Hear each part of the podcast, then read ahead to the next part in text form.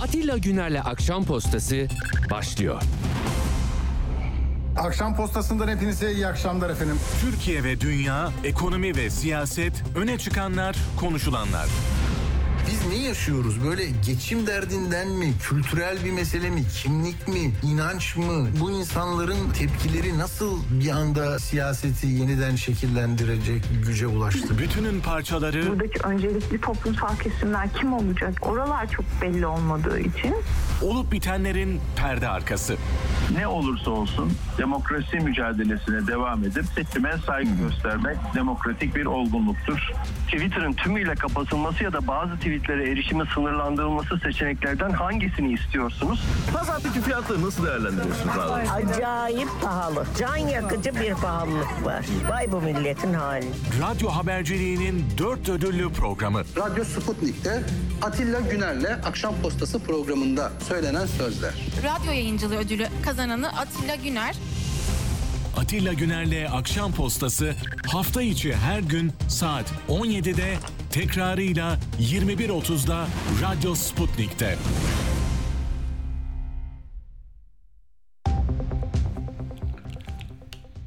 Akşam postasından hepinize iyi akşamlar efendim. 21 Haziran günlerden çarşamba. Neden öyle durdum? Hani cumaları hafta sonuna bir parmak kalıyor ya bir karış kalıyor sonra vedalaşıyoruz. Baştan söyleyeyim bizim radyonun merkez stüdyolarının olduğu, yönetimin olduğu ama işte benim pandemiden sonra biraz da e, şey senior gazetecilikten dolayı elde ettiğim bir avantajla pandemide ben evime geldim.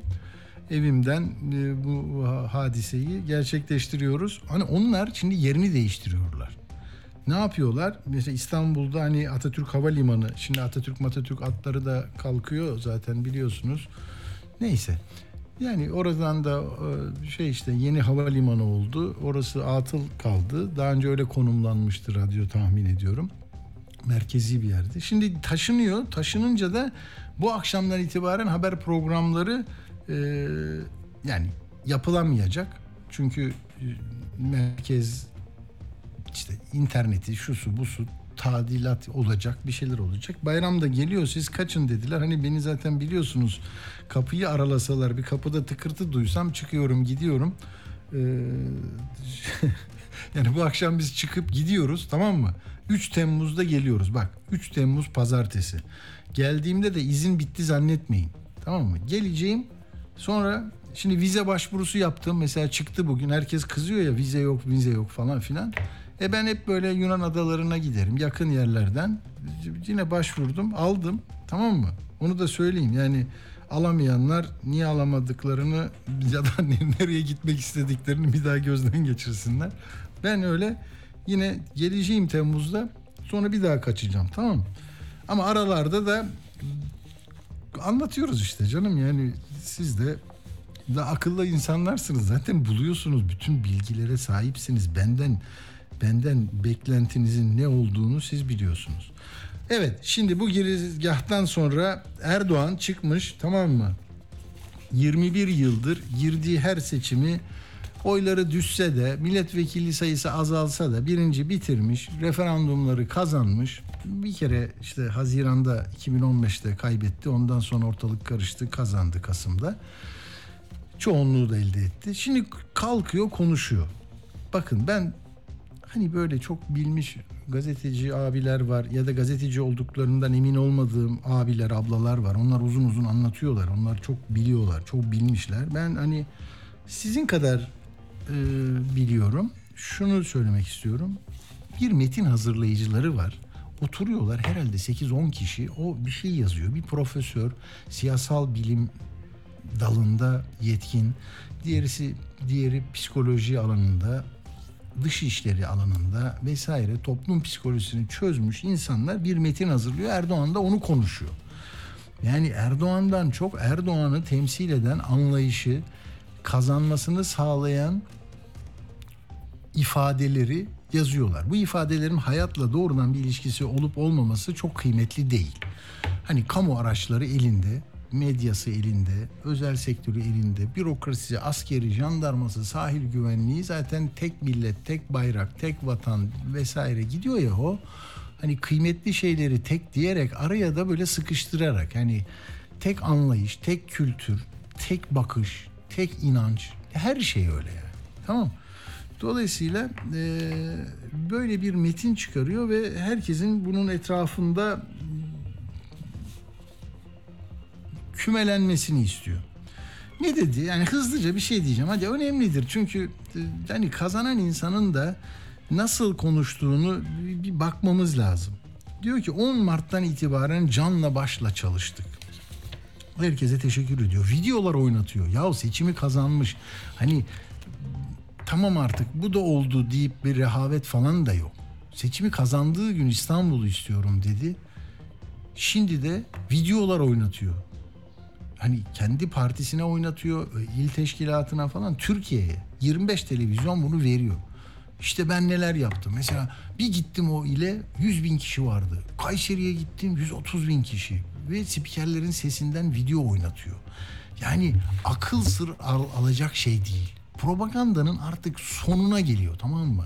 Yani yarın bak bilim akademi çalışırsa hele Türkçeyi ana dili olarak kullanan bir çözümleyici, analitik bir düşünceyle Türkiye nasıl bir propagandayla seçim zaferlerine imza atan bir lidere sahip olduğu çok iyi okunası bir malzeme yapabilir. Hani yabancılar şunu anlamakta zorlanabilirler. Hani bu, bunun terkibi başka. İçinde neler koyuyor? Neler koyuyor içine? Hani duygu, meydan okuma, işte inanç dünyasının referans noktaları. İşte e, Necip Fazıl'dan tut Nazım Hikmet'i koyuyor bazen. Onu çıkarıyor, yasaklıyor. Oradan işte bir Kürt alimini koyabiliyor. Vesaire yani acayip e, şeyler. Bak teşekkür etti şimdi tamam mı? Bak teşekkür sırası bile şöyle. Devlet Bahçeli ülkücüler, Fatih Erbakan, sonra Mustafa Destici, sonra Önder Aksakal, sonra Hüdapar, sonra da Sinan Oğan. Hatırlıyor musunuz? Bir 12 Eylül'de referandum vardı. Orada TİSİP bilmem birkaç tane de sol parti vardı. Hani yetmez ama evet diye şu anda hala tartışılan bir mesele var ya. Neyse onlara da teşekkür ediyor. Her yeri dengeliyor anladın mı? Yani e, ama kendi kararlılığından ve ağır e, tutumundan bir an bile taviz vermiyor.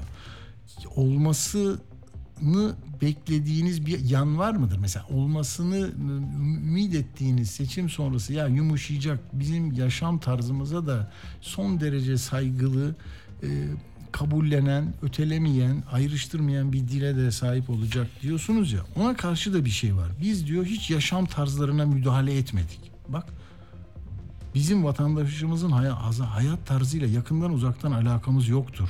Bay Kemal o sizin derdiniz. Şimdi görüyor musun? Yani o müzik festivalleri sizin için iptal edilmiyor. Tamam mı? Yani ona LGBT, geziye çıkana sürtük, ona bilmem ne, mandacı, ekonomiyi eleştirene, üçüncü şey işte iç işgalciler, hukuk diyene vay siz işte kandilciler, Pensilvanyacılar falan filan değil. Yani o hiçbir şey değil. Buradaki metin esas tamam mı? Metin anayasada hani nasıl koyuyorsun? Diyorsun ki işte basın hürdür, sansür edilemez ama nefes alamıyorsun. Ee, yürüyüş, gösteri ve yürüyüş kanunu var izin almadan herkes yürüyebilir, gazete çıkarabilir diyorsun. Hayır öyle değil. Yani orada bir şey yazacak ama hayat başka bir şey anlatacak. Bu bizim depresif bir hal almamıza da yol açıyor. Hakikaten yani hal ve hareketlerinle söylediklerin arasındaki irtibatı, illiyet bağını kuramıyorsun. Böyle bir hal almış durumdayız. O ben o gözle baktım. Yani Erdoğan da anlatıyor ee, sonra lafı nereye getiriyor? Hadi bakalım eğer dürüstseniz, samimiyseniz yeni yasama döneminde başörtüsü meselesini anayasa ile teminat altına alalım. Bitti. Abicim 9 ay var. Tamam mı? Yerel seçimler. Ankara, İstanbul'u alacağız diyor. Bahçeli ne dedi onu duydunuz mu? Bahçeli dün ben onu kaçırmışım. Bugün bir gazetenin e, tekrar köşesinde onu görünce e, buraya da yazdım da hepsini almamız lazım diyor ya Bahçeli.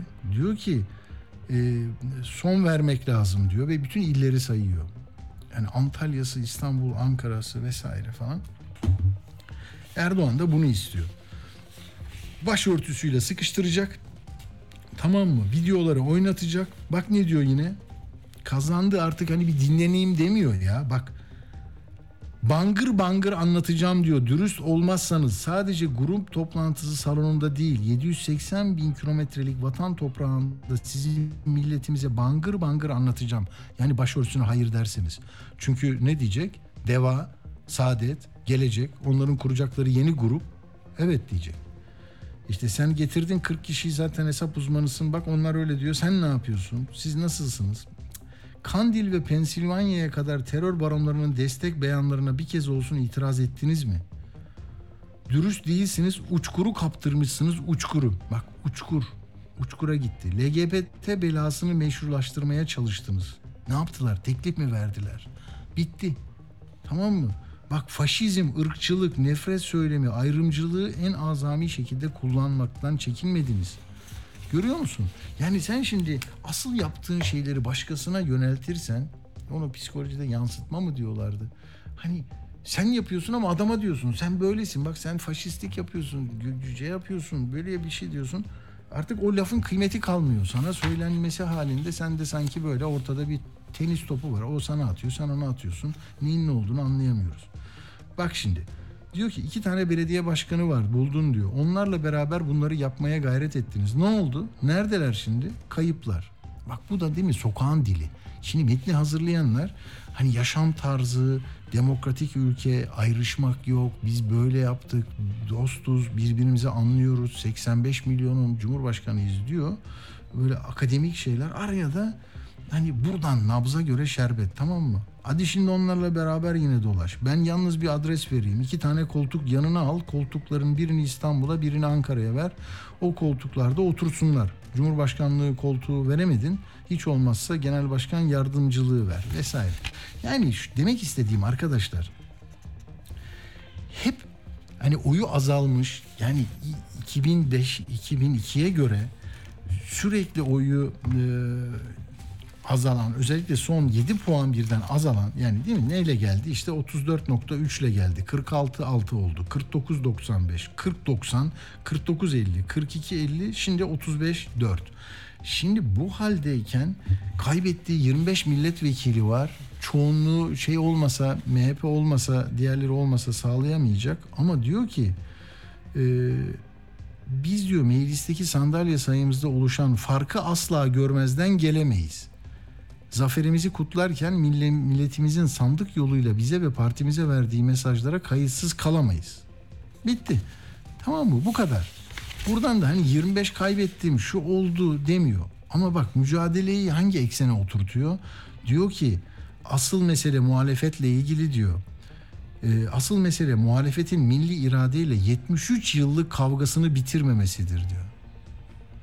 70 1950'den alıyor. Dep şey de, Menderes'ten. Tamam mı? Geldik. Hani sonra 27 Mayıs oldu. Onu siz yaptırdınız. Darbe vesayet falan. İşte biz de 73 yıl sonra e, hala buradayız diyor. Anladın mı? Peki Cumhuriyetimizin 100. yaşına muhalefet yapma pratiğini de kökten değiştirmiş bir ülke olarak girelim istiyoruz. Bak, Cumhuriyetimizin 100. yaşına muhalefet yapma pratiğini de kökten değiştirmiş ülke olarak girelim istiyoruz. Ya siz 100. 100. yılla ilgili bir koordinatör, bir, bakan, bir koordinatör, vali mi olur, eski müsteşar olurdu böyle işlerde. Bir şey gördünüz mü? Bir kurul var mı? Türkiye'nin 100 yılda ürettiği enerjiyi, insan kaynağını, sanatı, kültürü, anlayışı, geldiği noktayı muktesebatını anlatacak etkinliklerle bir şölen havasında Cumhuriyeti kutlayacağımız bir yolda mıyız biz ya? Öyle bir süreç var mı? Ha? Nerede için Haziran 21, 23 desen Temmuz, Ağustos, Eylül, Ekim. Ha? 4 ay kalmış. 4 ay. Ne yapacaksınız? Çünkü onunla bir ilgili mesele yok. Bak 100. yılda muhalefeti ehlileştirecek. Onu diyor. 100. yılında Ne diyor? Muhalefet yapma pratiğini kökten değiştirmek yani. Çünkü diyor her türlü hedeflerini her türlü diğer türlü diyor hedeflerine doğru koşar adım giden Türkiye'nin bir ayağı aksar diyor. Gördün mü? 100. yılın temel şeyi muhalefeti, CHP'yi neyse işte en tabii şey o ele avuca gelen o ya onu bitirelim istiyor. Ya bunu da açıkça söylüyor zaten. Ben burada e, gerçekten çok dikkatlice bakılınca e, inanılmaz ayrıntılara e, rastlayacağınızı düşünüyorum. Mesela diyor ki montaj videoyla seçimi kazanmış bir siyasi lider olarak anılıyor ya. Hayır. Diyor ki bak kampanya dönemlerinde biz hakarete, haksızlığa, hukuksuzluğa, yalana, bühtana, siyasi rekabete sığmayan bel altı vuruşa rağmen gönül kapılarını tüm vatandaşlara sonuna kadar açtık. E gel de çık işin içinden şimdi. Yani Kandil'de PKK'nın kuruluş yıl dönümünü kutlayan adamın videosuyla Kemal Kılıçdaroğlu'nun stüdyoda çekilmiş videosunu birleştirip hayda deyip bunu da bak burası çok önemli diye mitinglerde gösterip sonra da videonun bir e, zeka ürünü bir grubun yaptığını söyleyip montaj falan olsun ama biz işimizi gördük demenin bir tarafta durduğunu, öbür tarafta da biz hep yalana, bühtana, iftiraya, siyasi e, rekabete sığmayan beraltı vuruşa muhatap olduk diyor. Maruz kaldık diyor. Ya böyle bir şey. Arkadaşlar yani burada mücadele ettiği e, siyasi gücün ne olduğunu muhalefetin iyi analiz etmesi lazım. Dolayısıyla Kemal Bey'in bir yere çıktığı zaman konuşması, sözcü televizyonu, grup toplantısı, kurultay konuşması her neyse yani promptörü sevmiyorsun da tamam da yani bunu böyle kucaklayan, anlatan, sorgulayan ve mesaj veren bir hale getirmesi elzemdir. Yani biz Türkiye'yi çok seviyoruz. Türkiye'yi güzelleştirecektik biz kazanacaktık falan böyle böyle değil. Böyle değil yani böyle olmuyor. Böyle olmuyor. Neyse burada söylediği e, şeyleri uzun uzun anlatacak değil ama ben çizmişim işte Necip Fazıl'dan bahsetmiş. Ee, ekonomide de şey diyor ha kirayı mesela haber olarak bu ilginç soruyorlar şimdi yüzde 25 ile sınırlandırıldı bir yıl önce Temmuz'da ya kiralar ya kiralar 30 bin, 25 bin, 45 bin diye İstanbul'un çok da böyle hani aman aman Böbek'te yalılar falan değil bunlar. Yol yalısı değil yani. Böyle Bostancı'da neredeyse işte Maltepe'de biraz yeni yapılmış binalarda durum bu. Tabii şimdi 2023'ün 1 Temmuz'unda bitecek ya. Hayır diyor devam edeceğiz ona diyor. Bu kiracılar için umarım bir hülle yapmazlarsa yine geçerli olacak. Hala en büyük 10 ekonomiden biri olacağız diyor. Koşumuz devam ediyor diyor. Memur da 22 bin liraya alacakmış arkadaşlar. Tamam mı? 22 bin lira güzel para.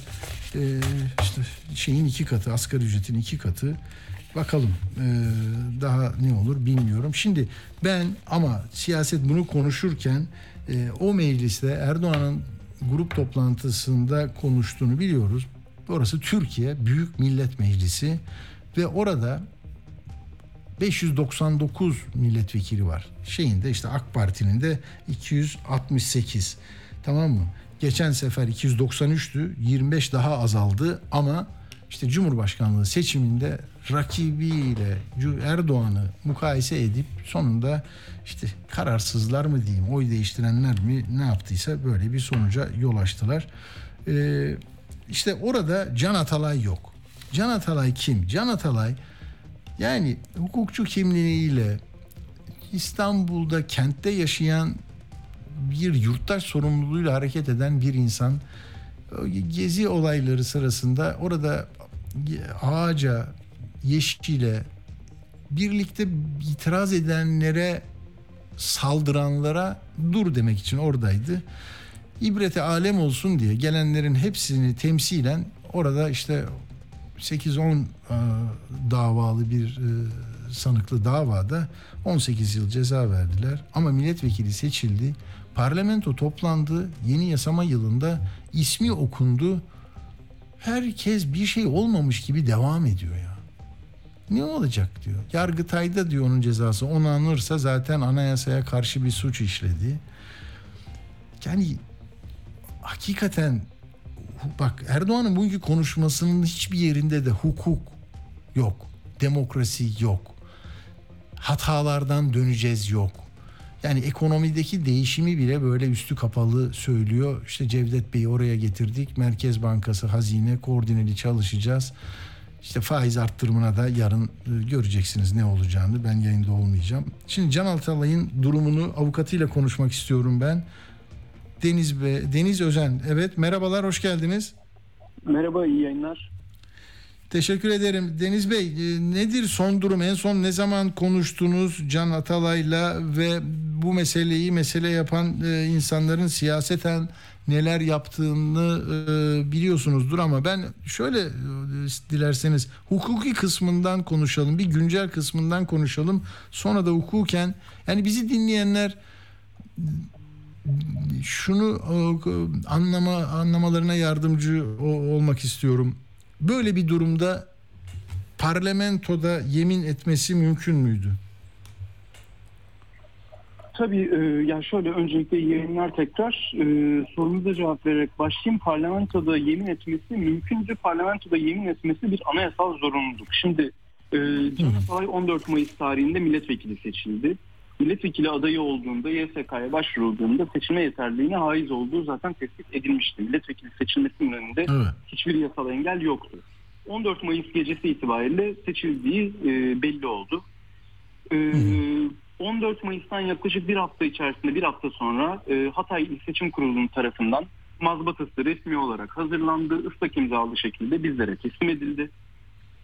28 Mayıs seçimlerinden iki gün sonra 30'unda resmi gazetede YSK'nın kesin sonuçları, kesin seçim sonuçları yayınlandı. Ve o listelerde de resmi gazetede yayınlanan listelerde de Can Atalay'ın Hatay'dan milletvekili olarak seçildiği e, resmi gazetede yayınlanarak kesinleştirilmiş, tescil edilmiş oldu. Biz mazbatayı aldıktan sonra kısa bir süre sonra 25 Mayıs günü e, Yargıtay'a tahliye talepli bir başvuru dilekçesi gönderdik. Bu dilekçenin içeriği anayasanın 83. maddesi uyarınca kendisinin derhal tahliye edilmesi gerektiğine ilişkindi. E, ya orayı kısaca açayım anayasanın 83. maddesini bu aralar çok konuşuluyor bu mesele nedeniyle. Tabii. Ne diyor tam madde? Tam olarak şunu söylüyor. Bir insan, bir kişi milletvekili seçildikten önce ya da seçildikten sonra suç işlediği iddiasıyla yargılanamaz, sorgulanamaz, tutuklanamaz. Bir kişi milletvekili Bunun bir istisnası var mı? Bu e, galiba Adalet Bakanı biraz böyle anayasal suç an- e, gibi bir şey söylemeye çalışıyor ama. Hayır bunun bir istisnası yok. Ya, e, Adalet Bakanı'nın söylediği tümüyle öznel diyorum. Tümüyle hatalı bir değerlendirme. Ya hatta şöyle söyleyeyim iyi niyetli bir yaklaşımla hatalı bir değerlendirme. Başka bir yaklaşımla Yargıtay üyelerine, Yargıtay hakimlerine bu dosyaya bakacak olan e, tırnak içinde bağımsız ve tarafsız mahkemelere bir işaret fişeği anlamını taşır. Evet. Anayasanın 14. maddesine atıf yapıyor Adalet Bakanı bunu söylerken. 83. madde az önce söylediğim hükümden sonra der ki e, Anayasanın 14. maddesindeki e, hükümler saklıdır. Anayasanın 14. maddesi de hakkın kötüye kullanımına ilişkindir. Ve hiçbir hakkın devletin e, bölünmez bütünlüğünü sarsacak nitelikte kullanılmaması gerektiğini söyler. Ama bu tartışma ilk defa yaşanmıyor şimdi bizim ülkemizde ne yazık ki. Bu tartışma yaklaşık 30 yıldır yapılıyor. Yaklaşık 30 yıllık yerleşik bir e, yargı iştihadımız var. Yargısal iştihadımız var bu konuda. Hepiniz hatırlayacaksınız. E, yani Mustafa Balvay kararı var, Leyla Güven kararı var, Sebahat Tuncel kararı var, Enis Berberoğlu kararı var, Ömer Faruk Gergerlioğlu kararı var. Bunlar bir çırpıda aklıma gelenler başka kararlar. Ama bunlarda bile çok da bir böyle engelleyici, geciktirici, müdahaleci bir yaklaşım oldu da ona rağmen e, elde ettiler değil mi vekillik haklarını? Tabii bu, bugüne kadar yani bugüne kadar e, Türkiye'nin 30 yıllık yargısal içtihadında geçtiğimiz 30 yıla ilişkin yargısal içtihadında milletvekili seçilip de çıkıp yeminle edemeyen kimse yok. Uzatıldığı olduğu mesela Mustafa Balbay bu örneklerden birisiydi. Ama Mustafa Balbay e, 2012 idi yanlış hatırlamıyorsam tahliye edildiği tarihte. 2012 ya da 2013 olması lazım. Anayasa Mahkemesi'nin verdiği ihlal kararı doğrultusunda tahliye edildi. Ve Anayasa Mahkemesi az önce sizin bahsettiğiniz Adalet Bakanı'nın atıf yaptığı 14. maddeyi hem Mustafa Balbay, Balbay kararında hem de bütün bu az önce saydığım kararlarda e, tartıştı ve bu maddenin fiilen uygulanabilir bir madde olmadığını söyledi. Dedi ki bir suç tipinin devletin bölünmez bütünlüğüne aykırı olup olmadığını, hangi suç tipinin bu kapsama girip hangisinin girmediğine hiçbir mahkeme karar veremez. Kendisi yorumlayamaz. Bunu ya Anayasa Mahkemesi yorumlar ya da kanun koyucu buna ilişkin bir yasal düzenleme yapar. Ancak o şekilde bunu açıklığa kavuşturur. Bu madde fiili bir karşılığı olan bir madde değildir. Makul ve öngörülebilir değildir. Dolayısıyla uygulanamaz dedi. Bunu bütün saydığım kararlarda bu tartışmayı yaptı ve bunu söyledi. Buna ilişkin yakın tarihli bir yargı iş- iştahatı da var. Yargıtay Ceza Genel Kurulu hatırlayacaksınız birkaç ay önce Cumhuriyet davası ile ilgili bir bozma kararı verdi. Ee, bozma gerekçelerinden birisi Ahmet Şık'ın milletvekili seçilmiş olmasıydı ve Yargıtay Ceza Genel Kurulu dedi ki Ahmet Şık milletvekili seçildiği gün itibariyle yasama dokunulmazlığına kavuşmuştur. Dolayısıyla da yasama dokunulmazlığına kavuştuğu için o an itibariyle kendisi yönünden dosyanın tefrik edilerek yani ayrılarak derhal durdurulması, yargılamanın durmasına karar vermesi, verilmesi gerekirdi dedi ve böyle yapılmamış olmasında bir bozma sebebi saydı. Az önce saydığım Anayasa Mahkemesi kararlarına da atıf yaparak. Dolayısıyla Adalet Bakanı'nın bu açıklaması kabul edilebilir değil. Yargıtay'ın normal koşullarda resen kendiliğinden yapması gereken bir işlem için biz dilekçe vermemize rağmen yaklaşık 20 gündür 25 gündür bekliyoruz. Olumlu ne de ne olumlu ne de olumsuz bir e, sonuca ulaştırılmamış durumda. Başvurumuza ilişkin bir karara çıkmamış durumda. Bunun da bir sebebi var. Bunun sebebi mahkemenin karar vermemesi değil. Onu da altını çizmek istiyorum. Dosya geldiği aşama itibariyle Yargıtay Cumhuriyet Başsavcılığındaydı. Can Atalay'ın milletvekili seçilmesinden bağımsız olarak. Yani Gezi davası, e, Yargıtay Cumhuriyet Başsavcılığı Gezi davası ile ilgili bir mütalaa verecekti, bir tebliğname hazırlayacaktı. Dosya o aşamadaydı. Vekillik söz konusu olduğunda. Şu anda hala öyle o vaziyette mi? Yani tebliğname belli mi? Hayır daha tebliğname çıkmadı. Hala o vaziyette Yargıtay Cumhuriyet Başsavcılığı'nın elinde dosya. Normal Ya onama isteyecek ya bozma isteyecek değil mi? Yani talep edecek. Aynen öyle. Ya onama isteyecek yani görüşünü belirtecek dosyayla ilgili. Ya bu karar hukuka uygundur onansın diyecek ya da aykırıdır bozulsun diyecek. Ama onu ona gelmeden önce bizim verdiğimiz tahliye talepli dilekçe için tebliğnameyi beklemeden dosyayı Yargıtay 3. Ceza Dairesi'nin önüne yalnızca tutuk başvurusu incelenmek üzere göndermesi ve bu karar bu konuyla ilgili bir karara bağlanması gerekiyordu. Bunu yapmadılar. Evet. Şimdi dosyayı Yargıtay Cumhuriyet Başsavcılığı e, dairenin önüne iletmediği için daire de elinde elinde olmayan, fiilen kendisinde olmayan bir dosyayla ilgili olarak karar veremiyor haliyle. Dolayısıyla Yargıtay Cumhuriyet Başsavcılığı e, sebebini tahmin ettiğimiz ama e, bilmediğimiz bir gerekçeyle e, 25 gündür yaklaşık bir aydır dosyayı elinde oyalıyor ve tahliye talepli dilekçemizi e, karar verecek olan mercinin önüne, Yargıtay 3. Ceza Dairesi'nin önüne ulaştırmıyor. Bunda Adalet Bakanı'nın e, verdiği işaret fişeğinin bir e, sonucu mudur değil midir bunu tabii ki bilmiyorum. Yani siz hukukçusunuz belki siyasi polemik istemezsiniz ama şunu biliyor Türkiye. Anayasa Mahkemesi üyesi bir üyesine e, Cumhurbaşkanı Erdoğan'ın telefonla arayıp e, sitemde bulunduğunu değil mi bu HDP davası ile ilgili ve bu yalanlanmadı. Yani hiçbir şekilde bu dolayısıyla burada en yüksek mertebeden bir irade e, olmazsa zaten bunu daha aşağıdakiler kendiliklerinden yapamazlar. Demek ki e, anlayış e, bu yani değişmiyor.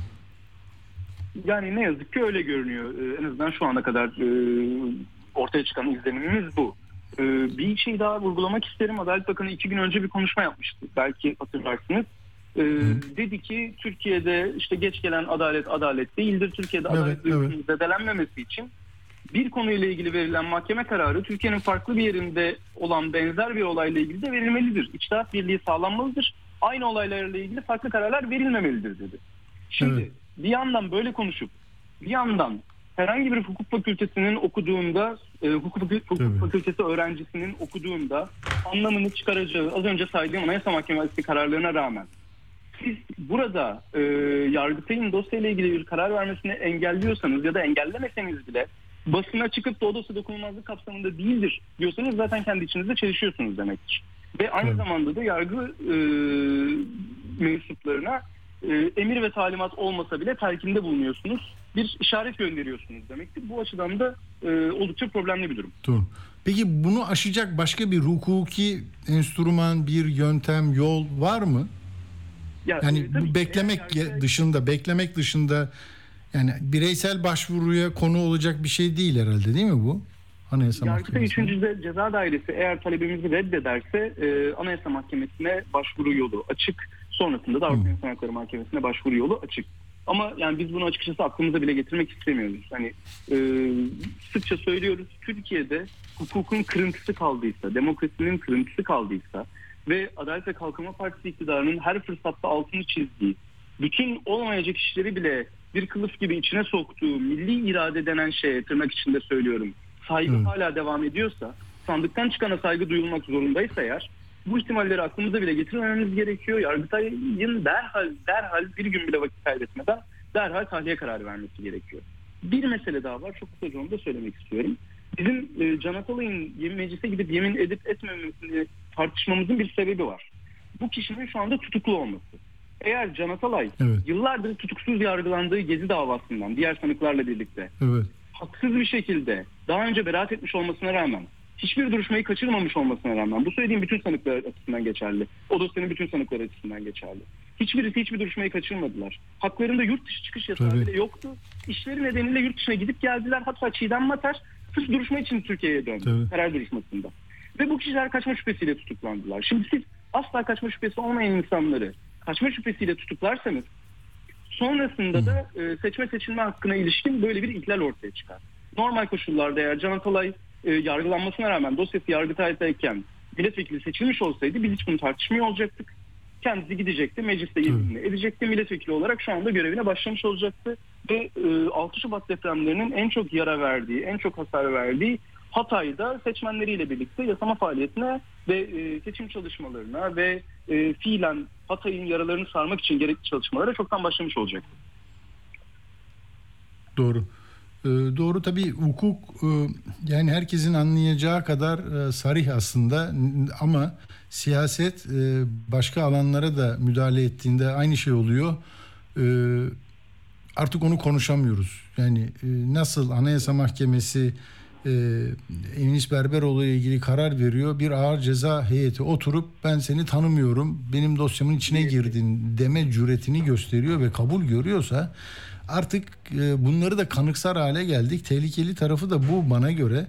Yani bunlara yani itirazı hangi yolla nasıl dile getiririz ama sanki bizimle ilgili değilmiş gibi zannettiğimiz her şey bütünüyle bizim hayatımızla ilgili hukukun bu kadar eksildiği, güdük hale geldiği bir memlekette bizim de başımıza ağır sonuçlar doğuracak adaletsizlikler gelebilir. O açıdan ben dinleyenlere de bunu ya ne yapalım seçilmiş işte milletvekili çıkar nasıl olsa de- değil. Yani bu e, bir ihlal varsa e, bunu daha yüksek sesle bu ülkenin insanların e, hangi görüşten olursa olsun itiraz etmesi lazım diyorum. E, katılır mısınız bilmiyorum.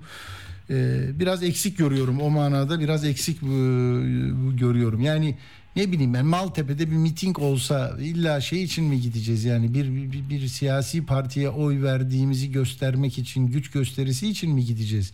Bir de Can Atalay milletvekili oldu ama bırakmıyorlar. Hukuk bırakın diyor.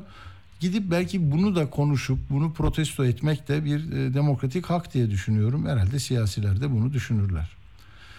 Deniz Bey çok teşekkür ediyorum katıldığınız için. İşiniz zor, hukukçuların işi zor. Umarım e, tezelden e, adalete, e, tahliyeye, beraate ve hakların iadesine e, sahip olursunuz. Çok teşekkürler, iyi yayınlar. Sağ olun. Evet bu son söylediğimi bir birkaç gündür düşünüyorum gerçekten öyle. Ee, yani mesela İşçi Partisi'nin milletvekili, İşçi Partisi'nin birleşenleri oldu, bir ittifak oldu illerde vesaire. Ne bileyim mesela oturup ya biz bir gün alalım işte çıkalım şeye Maltepe'ye gidelim. Kartal'a gidelim. Ne bileyim Ankara'da gü- gü- Güven Park'a gidelim. İzin alalım. Ne ne diyeceksin? Demokrasi, hukuk diye izin. Gidelim. ça- çağıralım insanları. Ya bir, birisi var cezaevinde zaten haksız bir ceza aldığına kanaat getiriyor insanlar, toplum. Onlar için gelir misiniz? Yani gider misiniz mesela? Hakikaten gider misiniz? Hani hani soğanı protesto etme toplantısına gittiğinize tanık olmadım. Ee, partiler kapanırken, kayyum atanırken öyle bir kitlesel bir şeyler olduğunu da görmüyorum bu memlekette.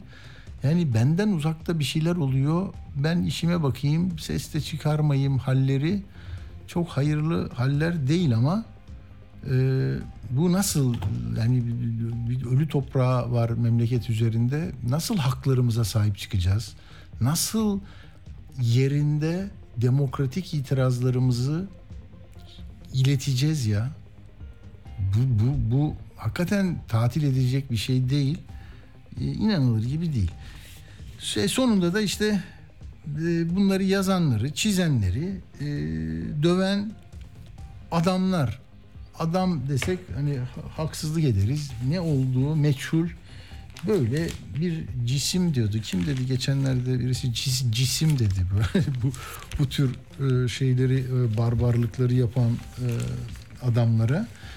Şeyde e, bir yerde daha olmuş. Bilecik'te de olmuş galiba. Arda ona bir baksın. Bilecik'te de bir gazeteciyi dövmüşler ama biz şimdi nereye gideceğiz? E, Bitlis, Tatvan. Tatvan'a gittim. Tatvan çok güzel. Bir ucundan kalkıyor vapur. Oradan şeye gidiyorsun. Van'a gidiyorsun. Bir ucu işte Bitlis, bir ucu e, şey Van olan o Van Gölü deniz diyorlar ya. Güzelim bir yer. Orada da gazetecilik yapan Sinan Aygül var. Şimdi bunu bunu dikkatli takip edin. Çünkü Sinan Aygül bugün de e, başka bir kameranın çektiği görüntüleri yayınladı. Ya bir şey söylüyor. Şunu söylüyor. Hani görevi ne? Görevi sizin adınıza, toplum adına belki adalete, güvenliğe, Türkiye'nin esenliğine hizmet edecek bir konuyu getiriyor. Yani burada yanlış var. Zaten bu teftiş kurulları e, bütün bu e, ülkenin esenliği için çalışanlar niçin çalışıyor? Yanlışlar varsa bulalım, yanlışları düzeltelim. E gazeteci de işte onun için dördüncü kuvvet diyorlar ya. Oturuyor. Bir ihale mi var? Bir istismar mı var? Bir liyakatsız insanı atama halleri mi var?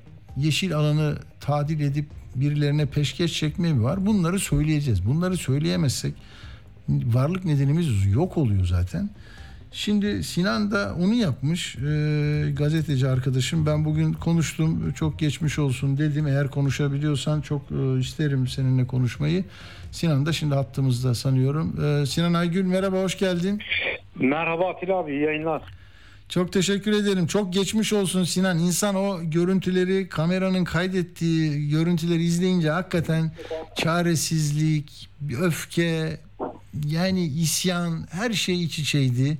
Bir devletin e, resmi memuru belinde silah bu bu canavarca e, döven adamın korumasını yapıyor. Vatandaş ne, ne güzel ki vat, Tatvanlılar hop ne oluyor diye herkes geliyor ya bir durun diyor. Bir durun ama seni yine böyle e, hani öldürüsüye dövüyor. Bugünkü görüntüleri Arda aldın değil mi sen? Onları biz de veriyoruz. Gördüm senin görüntülerini evet. Sinan. Ne, ne, ne istersen yeni halinden anlat ya da haberi anlat. Nasıl ilerleyelim? Önce ne yaptın sen? Yani Şimdi bu boksör öncelikle... boksör kılıklı adam koruması yeğeni ne ne ne haltsa sen diyor bir daha böyle şeyler yazma diyor. Ne yazdın? Sen kime zarar verdin? Evet şimdi öncelikle e, şunu çok açık gönüllülükle söyleyeyim. O görüntüleri izlerken çaresizlik hissettik diyorsunuz ya. Çaresiz değil. Evet. Buradayım, dimdik ayaktayım. E, bunu yapılanın da hesabı sorulacak hukuk önünde. Yine bütün haramileri sadece onları değil bütün haramileri teşhir edeceğiz. Yine geri adım atacaklar. Biz buradayız, güçlüyüz, dimdik ayaktayız çünkü haklıyız. Hı hı. Bu konuda kimse e, lütfen herkesin gönlü rahat olsun. Önemli olan Hı. mesele bu. Evet görüntüler çok çirkin, çok alçakça bir saldırı. E, ölüm darbesi vuruyorlar. Son görüntüleri ben sonradan gördüm. Bilmiyordum o neyle vurduklarını bilmiyordum. Ağır büyük bir demir levye ile kafama ölüm darbesi vurmuşlar. Ben o yüzden aslında kendimi kaybetmişim orada. O mücadele de sizce bir mücadeleymiş aslında. Direkt öldürmeye gelmişler. Tabii bu kin, Önce bu- Sinan orada bir demir mi var önce bu yeni görüntülerde gördük. Neyle vuruyor başına? Bir sopa mı o? Demir yok demir levye ile araçtan iniyor. Ben binadan Allah çıkınca yürüyorum yavaş yavaş. Bir de rahatsız olduğum için yürüyemiyorum. Yani a- araca tutunarak yürümeye çalışıyorum. Böyle e, yalpalayarak yürüyorum bir anlamda. Oradan levye ile koşarak geliyor. O ağır levye ile e, sağ yanağıma vuruyor. Sağ elmacık kemiğime vuruyor. Sağ kafama isabet alıyor ama oraya değiyor. Ve çok ağır olduğu için o metal elimden düşüyor. Yerden sekiyor bir de o da görünüyor orada. E, o aldığım darbeyle bir anlamda kendimden geçmişim aslında. O boğuşma falan da hep böyle şey. E, çok da bilinçli değildim. Ayağa kalktığım zaman başım dönüyordu. Duramıyordum açıkçası. Bir de her toparlandığım anda diğer vatandaşları dağıtan polis her toparlandığımda bana arkadan vurup benim sendelememe sebep oluyordu. Böyle garip bir boğuşma bir şeydi anı e, durumuydu. Çok rezil bir şeydi. Çok anlatmaya da aslında e, gerek yok. Görüntüler bütün çıplaklığıyla o Tabii bizi e, gö- görüntülü izleyenler de görüyor onu. Evet o vahşeti e, bütün çıplaklığıyla aslında ortaya koyuyor. Teşhir olması açısından önemliydi. İlk yaşandı bu olay. En azından bu ülkede e, gazetecinin hangi şartlarda gazetecilik yaptığını e, bir, bir adım daha bir nebze olsun daha fazla anlatabildiyse ne mutlu bana ben. Çektiğim acıya da razıyım belki o noktada. Şimdi, Peki, şimdi- peki Sinan neden böyle bir e, saldırı yaşandı? Sen ne ne yazdın? Neyi araştırdın? Ve nerede yazıyorsun bunu? İnternet sitesi yani merak eder oku dinleyiciler. Biraz anlatır mısın? Kaç yıldır gazetecilik yapıyorsun? Evet bu bu öfkenin sebebi ne? Birinci olarak birinci sebep şu. Bütün totaliter rejimler, bütün hırsızlar, bütün yolsuzlar e, yaptıklarının bilinmesini istemezler. Bunun için de kamuoyunun aydınlanma hakkını yerine getiren, kamuoyuna haber veren e, gazetecilere ilkin yönelirler. Bu e, kadim bir problem. Ülkemizde ne yazık ki ayyuka çıkmış. Mesele bu. Kamuoyunun haber alma hakkının engellenmesi. Neden? Çünkü kamuya ait olan malı çalıyorlar. İnsanlara ait olan e, bir yeri kendisine yakın birine peşkeş çekiyorlar gibi hırsızlık yapıyorlar yani. Ben de bu hırsızlığı teşhir ettiğim ve o hırsızlığa engel olduğum için e, hedef oluyorum aslında. 16 15-16 yıllık gazeteci, 16 yıllık meslek hayatımın tamamında neredeyse yoğunlaştığım esas konular yolsuzluk, usulsüzlük ve genelde hak ihlali haberleri oluyor. Tabii bir ilk defa belki fiziki saldırıya uğradım ama örneğin hakkında 152 soruşturma var. Onlarca yıl hapis cezası aldım. Defalarca kez hapse girdim. Devam eden mahkemelerim var. Ee, bu şey bu zulmü zaten sürekli çekiyorum. Yani bu bugünün sorunu değil. Ama bunun ayyuka çıktı. Son yaptığım ihale, son yazdığım ihalede Tatvan'da çok değerli bir e, belediyeye ait değerli bir arsanın belediye başkanı tarafından kendine, kendisine yakın olan o e, rant çetelerine peşkeş e, çekileceğini iddia etmiştim. Ben nasıl iddia ettimse aynı şekilde ortaya çıktı dediğim gibi sonuçlandı.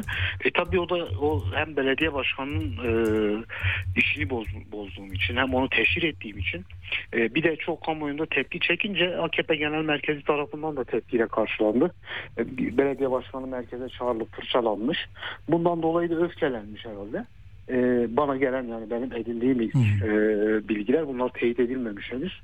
E, bunun üzerine bir e, ya kendisi talimat vermiş ya ona yakın isimler talimat vermiş ama ben kendisinin talimat verdiğini düşünüyorum. Çünkü belediye başkanına bu kadar yakın biri polis memuru biri normal memuru iki kişinin e, bu kadar pervasız bir şekilde hareket etmeleri ancak e, etkili yetkili birinin arkanızdayız gidin bunu yapın demesiyle mümkün olur.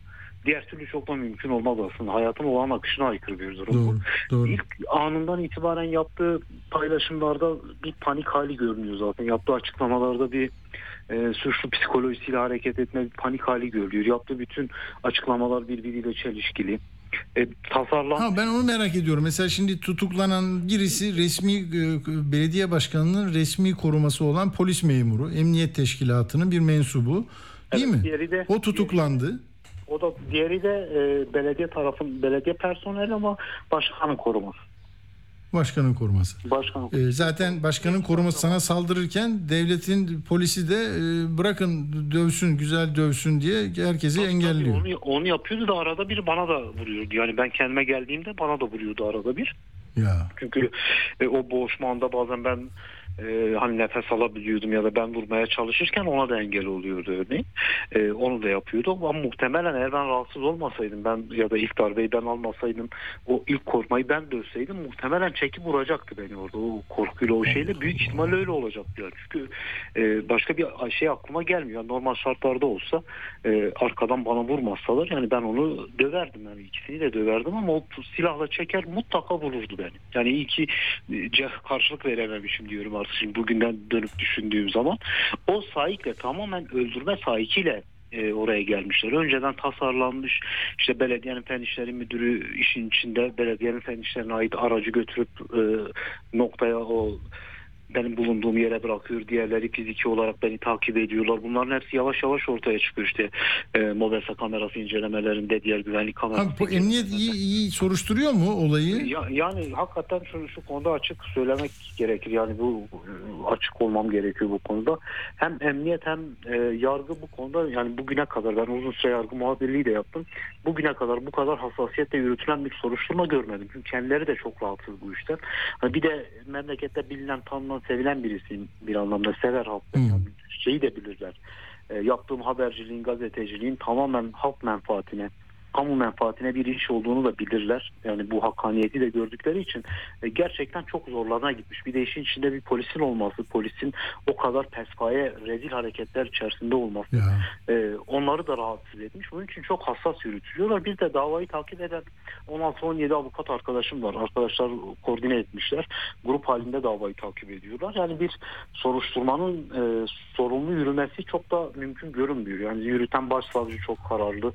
E, emniyet teşkilatı hakeza öyle. Çok da öyle bir e, örtbas durumu şu an için söz konusu Peki değil. onların verdiği ifade konusunda bir fikrin var mı? Belki hani hazırlık soruşturmasıdır ama yani e, gördük bazen biliyorsun şeye bu e, şeyde e, ülkü, ülkücüler böyle nasıl? Ha, ha, pardon başka bir şey anlatıyoruz zaten pardon. Yok yok şey dedim bu Sinan e, Sinan Ateş'in öldürülmesinden önce Mersin'de yaşanan olayda yürüyen birisine geliyorlar ya böyle e, tekme tokat e, giriyorlar sonra ölümle sonuçlanan bir olay o. Orada şey diyorlar yani biz geçerken oradan bize bir laf attı bilmem ve uyduruk uyduruk gerekçeler. Yani sizin o, olayınızda nasıl konuşuyorlar acaba ne diyorlar? Tabii. Şimdi ben o ifade tutanaklarını da alıp onu da haberleştireceğim. Her ne kadar e, şu an elinde değilse bile kısmen öğrendim. Bunlar iki yıl önce yine bir vatandaşa böyle saldırmışlar. Yine bu polis memuru ve koruma bir vatandaşı yine linç etmişler. Verdikleri ifadede işte şahıs Cumhurbaşkanı'na hakaret etti. Biz de ondan dolayı kavga ettik dediler. Benim durumumda da aynısını söylemişler. An aldığım bilgi bu. Tutanakları da haber yapacağım. Bunu evet aynısını söylemişler. Biz işte tesadüfen karşılaştık. E, aramızda tartışma başladı. Tartışma başlayınca işte hakaret etti, küfür etti Cumhurbaşkanı'na ve bizi vurdu diyorlar. Ama e, çıkan kamera görüntüsü, ikinci kamera görüntüsü gösteriyor. Ben normal yürüyorum. Hiçbir tartışma yok. Kimseyle konuşma yok. Normal yürüyorum. Arkadan gelip saldırıyorlar. Bu ifadelerini zaten boşa çıkartıyor orada. Bir de fiziki takip e, etmişler. İşte HTS kayıtları çıkacak aslında. Telefon görüşmeleri çıkacak. Kiminle görüşmüşler. E, kimden talimat almışlar. Bunlar da çıkacak ortaya. Bunlar da takip ediyoruz. E, ama bir şey değil. Yani dedikleri gibi bir tartışma falan vesaire yok. Öyle bir görüntüler çıplak haliyle bile onu gösteriyor. Tabii. Senin peki gazetecilik faaliyetlerin devam ediyor mu? Kendini özel olarak korumaya özen gösteriyor musun? Nasıl bundan sonraki... Ya ben, ben 15-16 yıllık bir gazeteciyim. 15 yıldır zaten Hı-hı. sürekli böyle aksiyonlar var.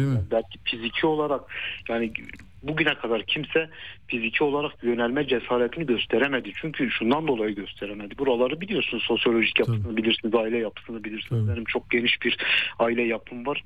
Ciddi anlamda çekinirler ve toplum içinde de çok sevilen bir insan. Yani insanlar beni çok seviyor, saygı duyuyor toplum bana. Bana bugüne kadar hiç kimse bu şekilde yönelmeye cesaret edemedi. Bunlarınki de cahil cesareti açıkçası. Hani çok e, bilinçli yapılan bir şey midir? Bilinçli yapılan bir şey midir e, derseniz hayır. Planlı ama yani bu planlı olmasa planlı. olmaz yani. Senin gittiğin yer başka, onların yeri başka. Yok şöyle. Planlı bir saldırı. Ama planlı da organize bir saldırı. Bakın işin içinde Tabii. belediye başkanı var, fen işleri müdürü var, onun sağ amiri var, bu iki personel var. İşte birileri arabayı alıp bir noktaya bırakıyor. Onlar o noktadan arabayı alıyor. Biri fiziki takip yapıyor. Tam organize bir iş yani. Çok profesyonelce yapmışlar ve e, gerçekten de en uygun o saldırıyı en uygun noktada yapmışlar çok seyrek, çok sakin hmm. ve tam diş tedavisinden çıkarken onu çok iyi planlamışlar açıkçası. Tam hmm. profesyonel bir saldırı olmuş orada. İyi ki o kameralar değil mi? O esnafın kameraları oradan aldınız galiba görüntüleri. Evet oradan avukat arkadaşlarım hemen olayın e, ilk dakikalarında gibi hemen toparladılar görüntüleri. Yani iyi ki görüntüler var. Eğer o görüntüler olmasaydı mümkün değil ben derdimi anlatamazdım. Yani o görüntüler evet. olmazsa korumalar bize saldırdı, hakaret etti diyecekler ve belki onlar dikkate alınacak. Yani bu kadar korkunç bir şey. Anladım. Peki olaydan sonra e, seni arayan, bu olayın, vahim olayın e, üzerine gideceğini söyleyen e, meslektaşların, e, siyasiler, parlamento mensupları oldu mu e, Sinan? Yani bütün neredeyse bütün gazeteci meslektaşlarım, bütün gazeteci meslek örgütleri sadece işte Doğu Anadolu Gazeteciler Federasyonu ve Türkiye Gazeteciler Konfederasyonu ki bugün cemiyetimiz e, onlardan üyelik de üyeliğinden ayrılma kararı alıp teşhir ettiler kendilerini. Onların dışında bütün ulusal basın meslek örgütleri neredeyse ve ulusal dün uluslararası 19-20 basın meslek örgütü açıklama yapmıştı. Çok ciddi bir sahiplenme var bu anlamda. Siyasiler anlamında da bütün siyasi partilerden neredeyse başta işte özellikle CHP, YSP olmak üzere AKP'den de çok yoğun bir şekilde yani 40'ın üzerinde milletvekili aradı AKP'de yine bürokratları aradı. Öyle mi? Bakan yardımcıları aradı. Yani 40'ın üzerinde milletvekili arayıp bazıları işte bu çok rezil bir görüntü biz bundan dolayı utanıyoruz özür diliyoruz diyorlar. Ee, Sayın Kemal Kılıçdaroğlu aradı özellikle. HDP'nin genel başkanları aradı, BDP'nin aradı. Yani çok, o, o anlamda ciddi bir e, dayanışma ve sahiplenme var. Doğru. O zaman bu soruşturmanın da daha etkin yürütülmesi için bunlar e, önemli, önemli e, göstergeler. Önemli noktalar. Ama şunu yani açık yüreklilikle söyleyebilirim. Yani soruşturmayı yürüten başsavcılığın da e, adli kolluğun da hakikaten e, ayrı bir hassasiyet gösterdiğine ben bizzat şahit oldum. Ben de avukatlarım da yani buna bizzat şahit. Anladım. Peki Sinan Aygül'e şunu sorayım son olarak. E, bu sözünü ettiğin ihale konusunda acaba bir ihbar kabul edilip böyle bir detaylı araştırma, inceleme Şöyle kamu oldu. adına yapılabilir mi? Yapılacak mı? Böyle bir Olması işaret var mı? Oydu aslında. Olması gereken oydu. Ben aslında ihaleye fesat karıştırıldığını söylemiştim ihaleden hemen sonra. Tam dediğim şekilde olmuştu. Ancak bu olay cumartesi günü gerçekleşti. Ee, pazartesi günü ihale iptal edildi. Edildi.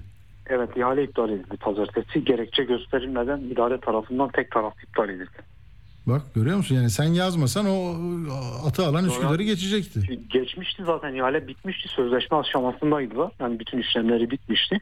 Ancak bu düzeyde teşhir olunca e, tam da benim söylediğim gerekçelerle iptal ettiler. Rekabet koşulları oluşmadığı gerekçe. Ben kaçırdım. Bu ne kadarlık bir şeydi? Yani büyük bir e, ihale 45 miydi? milyon, 45 milyon liralık bir arsa satış işiydi. 45 Arsa milyon. satış. Yine yakınlarına mı? Yani tanıdıklarına mı? Tabii, Ne- Nereye? Alan, alan, alan 5-6 kişi e, Emin Geylani'nin e, işte okuldan, ilkokuldan, liseden arkadaşları bunların hepsini müteahhit yapmış, iş vermiş belediyeden bir şekilde belediyeyi borçlandırmış bunlara. E, bu arsayı da ona karşılık verecek, mahsuplaştıracaktı belki. Yani satış yapıyoruz diyor ama e, klasik bir şeydir bu. Yani bu tür şeyler belediyelerde klasikleşmiş e, soygun yöntemleridir. İşte gazeteci de işi ne zaten bunu herkes duymuştur bir de biliyor musun bunu herkes görüyordur duyuyordur. Sonunda e, sen de gazeteci olarak bunu e, yazdın. Bütün Türkiye Yani duydu. ilan E, edildi. Bütün dünya duydu artık. Aynen. Aynen. Ee, tamam demek ki sen e, hem bölgende hem e, çevrende ne olup bittiğini anlatmaya devam edeceksin. Bu da e, Türkiye için iyi bir şey. Yani bazıları bundan ürkecek, bazıları e, susturmaya çalışacak ama e, değil mi? Son olarak e, ne diyorsun? Hayır, onu- sen de işini yapacaksın. söyleyeyim. Şimdi e, biliyorsunuz meşhur sansür yasası vardı. Dezenformasyon yasası dedikleri sansür yasası vardı. O yasadan, o ucube yasadan Türkiye'de ilk gözaltına alınan, ilk tutuklanan, ilk ceza alan kişiyim. Hatta ilk ve tek kişiyim ceza alan ve tutuklanan. Davası devam edenler var halen. Yani benim o absürt davadan saçma sapan bir şekilde ceza almam o e, yasayı teşhir ettiği bir noktada ve birçok şeye vesile oldu. Yasanın çok net bir şekilde teşhir edilmesine vesile oldu. Şimdi bu durumda da bu, dur- bu durumun yaşanmasının da ben hayıra vesile olmasını umut ediyorum. Yani gören arkadaşlarımın gazeteci adaylarının, gazeteci meslektaşlarımın bunu görüp otosansüre e, sebep olmasına izin vermeleri yerine daha dik davranmaları, daha başlarını daha dik tutmaları ve işin bu kadar olumsuzluğa rağmen de işin sonunda nasıl başardığınızı yani gerek kanımız dökülüyor tabiri caizse bunu dökerek bile kamu kamu yararına bir işi e, nasıl engelleyebiliyoruz görüyorsunuz. Yani bunu bence bunun bir umut e, olması gerekiyor. Otosansüre sebep olabilecek bir gözdağından ziyade e, gazeteci arkadaşlarıma bir örnek olmasını ben umut ediyorum. Bu yönüyle umudum var açıkçası. Doğru. Zaten bir bedel ödeyerek gazeteciler, düşünenler, akademisyenler bu ülkede hep ya zindanlarda ya suikastlerde ya böyle e, kanlı saldırılarla e, ağır bedeller ödeyerek e, bu ülkeye bir, bir şeyleri anlatmaya çalışıyorlar. E, Sinan da işte yılmadan gazeteciliğine devam edecek. Ne e, ne şunun adamı ne bunun adamı mesele zaten gördüğünü bizim meslek etik e, kurallarına göre e, insanlara iletmek. Bazen hata yaparız, eksik yaparız, onu da düzeltiriz ama kimseyle de bir e, özel düşmanlığımız da olmaz. Ama o arsa kaptı kaçtı yapacakları arsa bütün memleketin arsası, Tatvan'ın arsası, Bitlis'in arsası onu da sahip çıkarken e, insanların da e, değil mi Sinan ona sahip çıkıyor. Bakın e, o bölgede Sinan'a sahip çıkmış ben öyle anlıyorum. Tekrar tekrar Aynen. geçmiş olsun e, Sinan Aygül. Gazeteciliğin eksilmesin, artsın. E, Necati doğru şey derdi. Kalemin keskin olsun derdi. Kalemin keskin olsun senin de. Çok teşekkürler Atilla abi. Çok teşekkür ediyorum ilginiz, desteğiniz, alakanız için. Ee, iyi yayınlar diliyorum. Sağ ol. E, Sana da e, Bitlis'e de Tatvan'a da selamlar. Geçmiş olsun tekrar. Hoşçakal. Evet e, böyle hakikaten yani gazetecilere yazdın, çizdin, söyledin, ettin deyip böyle saldırılarda saldırılarda bulunanlar e, hiçbir şeye hizmet etmiyorlar. Yani karanlığa hizmet ediyorlar. E, bu saklamak istedikleri şeyleri saklayacak e, güçleri de yok zaten. Saklanmaz. Bugün sakladığını zannedersin. Bak işte iptal edilmiş. Yani Evet bir tanıtım verelim. Ondan sonra 18 olsun. Ee, 18'den sonra da konularımız var. Başlıca e, meselelerimizi özetleyip e, akşamı noktalayacağız. Evet.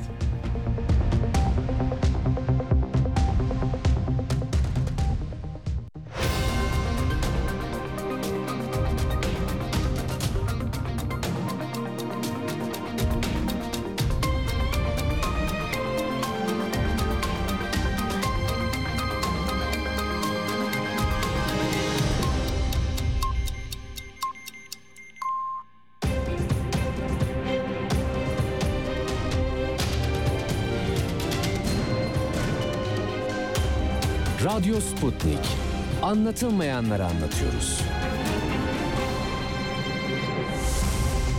Radyo haberciliğinde bir klasik. Sorulmayanı soran, haberin peşini bırakmayan tarzıyla bir marka.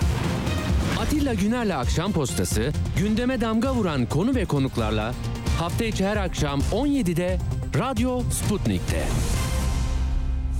Atilla Güner'le Akşam Postası devam ediyor. Evet. Şimdi yani CHP'de ne oluyor? Ne olacak bu CHP'nin hali e, halleri var ya bazen Fenerbahçe için bazen Türkiye için böyle espriler yapılır.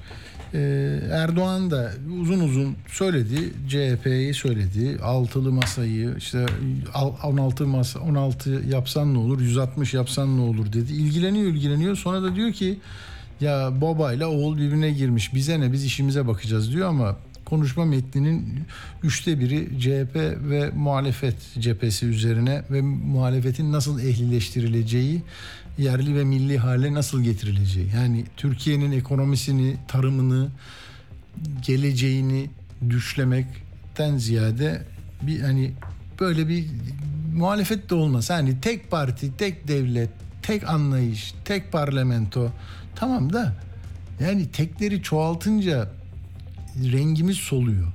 Onu anlatamadık. O anlaşılamadı. Ee, böyle.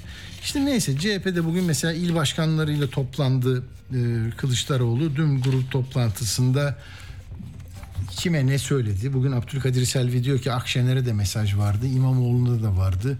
İşte İstanbul'u bırakmayacaksınız. Ankara'yı bırakmayacaksınız. Ee, Yani karşıma çıkmayın. Ben de burayı zaten e, terk etmeyeceğim gibi. Ee, şöyle Tunç Soyer'in mesela çok sesi çıkmıyordu İzmir Büyükşehir Belediye Başkanı. O da bugün e, uzun bir e, yazı kaleme almış. Onu kamuoyuyla paylaştı.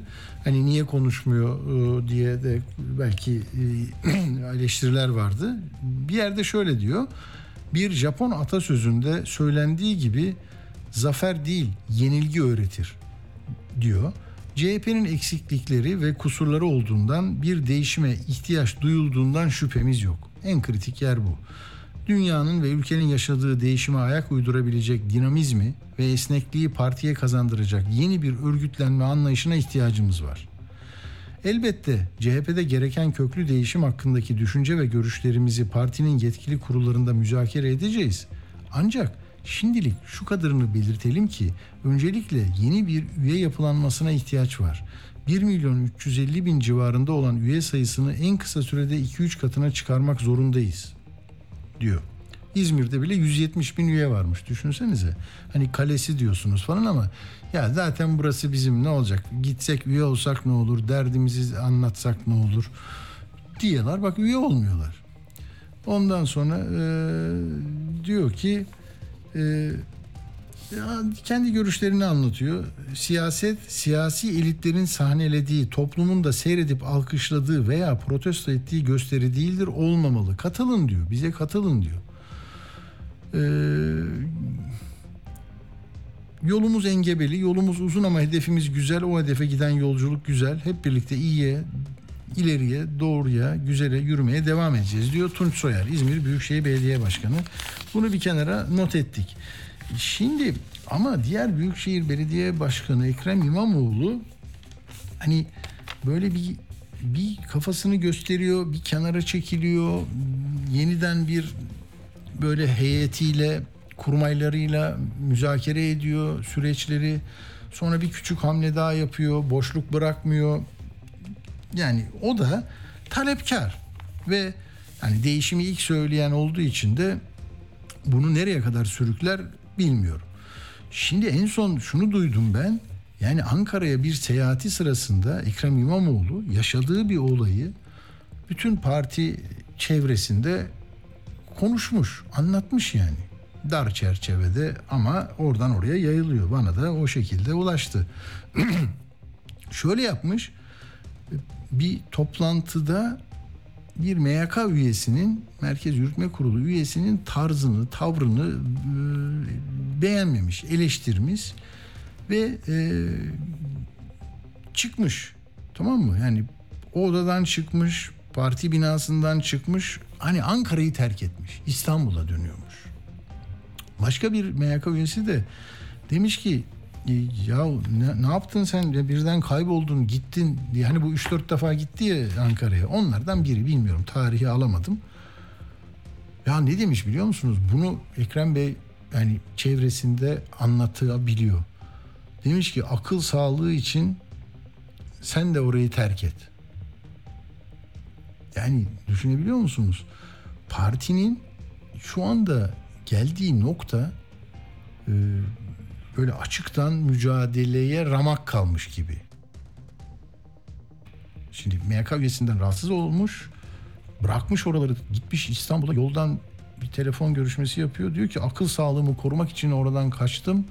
Sen de akıl sağlığını korumak için çık oradan diyor. Demek ki o kadar sert eleştirdiği bir CHP'nin tepe yöneticisi var ki orada MYK'da e, görevli yani seçilmiş parti meclisinden oraya seçilmiş ama İmamoğlu'nu böyle görüyor. E şimdi partide yer almak isteyen birisi, partide etkin olmak isteyen birisi orada şu anda etkin olan insanla bunu yaşıyorsa ne olacak bilmiyorum. Canan Kaftancıoğlu da hani bu çatırdı patırtının yaklaştığını e, düşünüyor galiba. O da biraz mesajlarıyla epeydir söylemiyordu. Onları sükunete davet ediyor.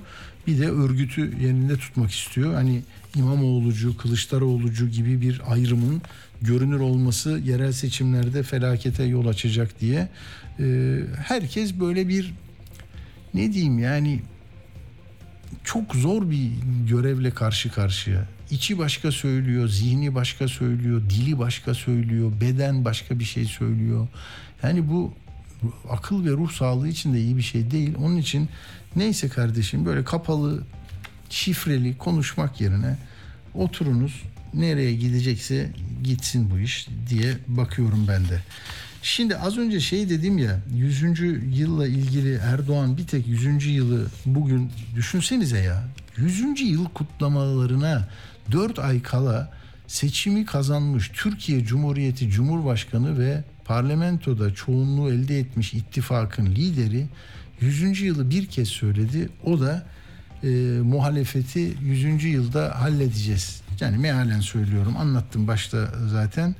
E, yanlış anlaşılmasın diye şimdi onu bir daha söyleyeyim o zaman. Yani nasıl oluyorsa oluyor. Bak Cumhuriyetimizin 100. yaşına muhalefet yapma pratiğini de kökten değiştirmiş bir ülke olarak girelim istiyoruz. Bak 100. yaşına müreffeh bir ülke değil. Yani hukuk, demokrasi, insan hakları, ifade özgürlüğü bunlarla değil. Tamam mı? Böyle muhalefet, derdimiz muhalefet. Şuna baktım yani Cumhuriyete doğru giderken bir kim neyi nasıl kutlayacağız biz ya? Nasıl kaynaşacağız? Yani hipodromda yan yana mı oturacağız? Mesela 52 burada 48 burada mı? Yoksa 48 gitmeyecek 52 mi kutlayacak? Ayrı ayrı kutlamalar mı olacak? Koordinasyonu kim yapacak? Valiler belediye başkanını almayacak mı CHP'li? O hani 11 büyük ilde. Ne olacak? Onların çelenki konulmayacak mı? 100. yılda biz aslında böyle mahcup mahcup duruma mı düşeceğiz ya? Hani bilim insanları, akademisyenler, sanatçısı, türkücüsü, şarkıcısı, konserleri yasaklananları nerede, hangi hangi sahnede neyi anlatacak bize? Televizyon ne diyecek? TRT 1 mesela şunu mu diyecek? 100 yılda yapıldın, 80 yılda yapılmayanı 20 yılda yaptık. İşte 100. yıl. Böyle şeyler yaptılar değil mi? Ben size anlattım. Yahu seçim öncesi TRT böyle bir şey yaptı. 100 yılın hikayesi diye. Ne diyordu? Cumhuriyet bir cümleydi. İşte sağlık, Osmanlı'da tıp önemliydi. Cumhuriyet kurulduğunda işte zorluklar ortaya çıktı. Tak ve 2002'den itibaren sağlık sektöründe böyle bir şey oldu. Halka sağlık. Yani bu anlayış nasıl bir 100. yılı kutlayacak? Herhalde 21. 20, 21. yılını kutlayan Adalet ve Kalkınma Partisi Cumhuriyet'in yüzünü 100. yılını kendisini gölgelemesin diye baskılayacak. Öyle görünüyor. Yani göstermelik mi olacak?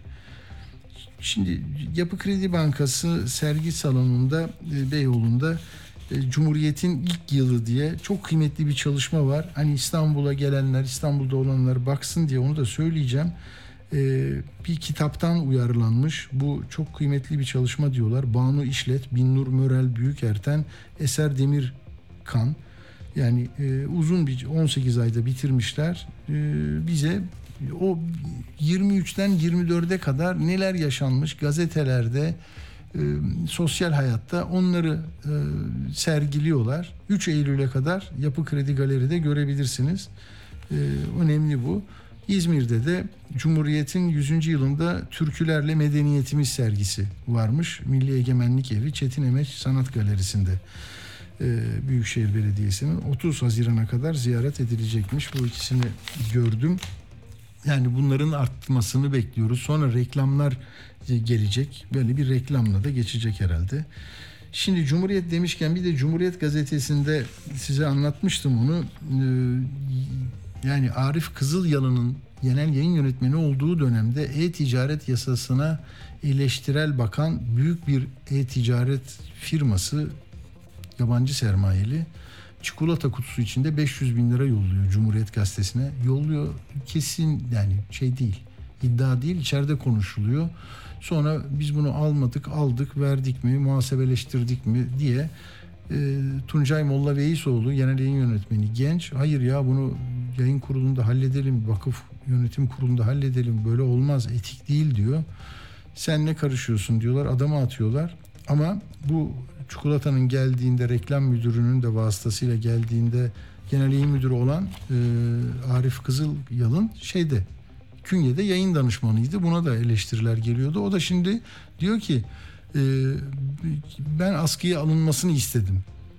Saldırılar var diyor. Yani 500 bin geldi gitti kimse cevap vermiyor. Yani bak Ankara nasıl cevap vermiyorsa bir şeye yani kendi bakanlığına ilaç aldı ya işte ne o bir bakan vardı. Hiçbir şey olmadı. Soruşturma olmadan gitti.